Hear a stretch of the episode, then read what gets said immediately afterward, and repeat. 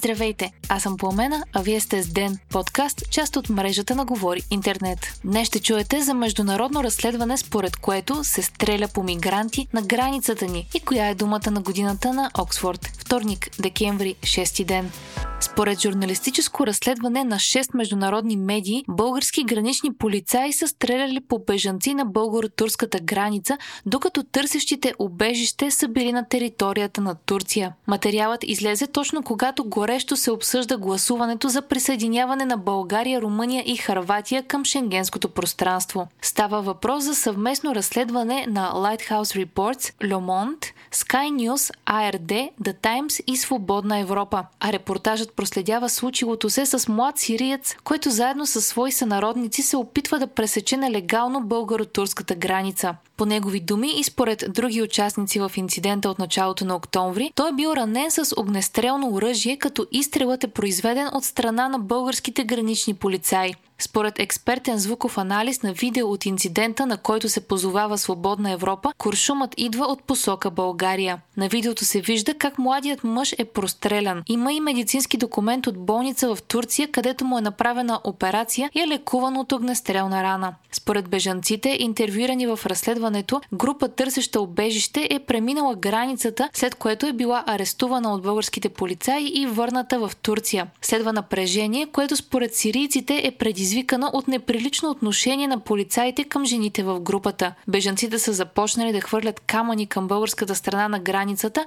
а оттам отвръщат с изстрел, който ранява един от тях. Българските власти потвърждават за инцидента и агресията към полицаите, но отричат граничен полицай да е произвеждал изстрел. Министърът на вътрешните работи каза, че във въпросния случай полицай е пострадал в резултат на агресията на бежанците. Разследването идва в година, в която се наблюдава 4 пъти по-висок приток на мигранти, опитващи се нелегално да преминат границата ни с Турция и след многократни инциденти, при които бяха ранявани и дори убити български полицаи, изпълняващи служебните си задължения. Следни предстои и гласуването дали на България и Румъния ще бъде позволено да се присъединят към Шенген и журналистическото разследване бе определено от някой като атака срещу България по пътя и към шенгенското пространство.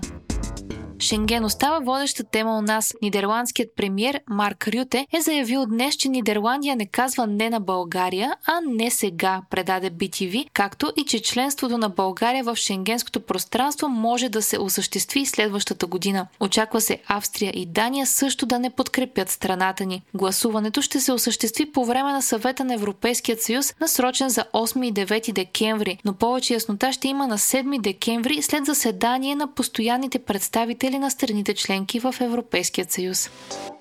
БСП и Демократична България ще отидат на разговори с ГЕРБ, за да обсъдят първият мандат, ако получат покани. Лидерите на двете формации обаче казаха, че въпреки това не биха подкрепили кабинет с мандата на ГЕРБ. От продължаваме промяната запазват позицията си, че няма да разговарят с партията на Бойко Борисов и че няма да подкрепят кабинет с техен мандат.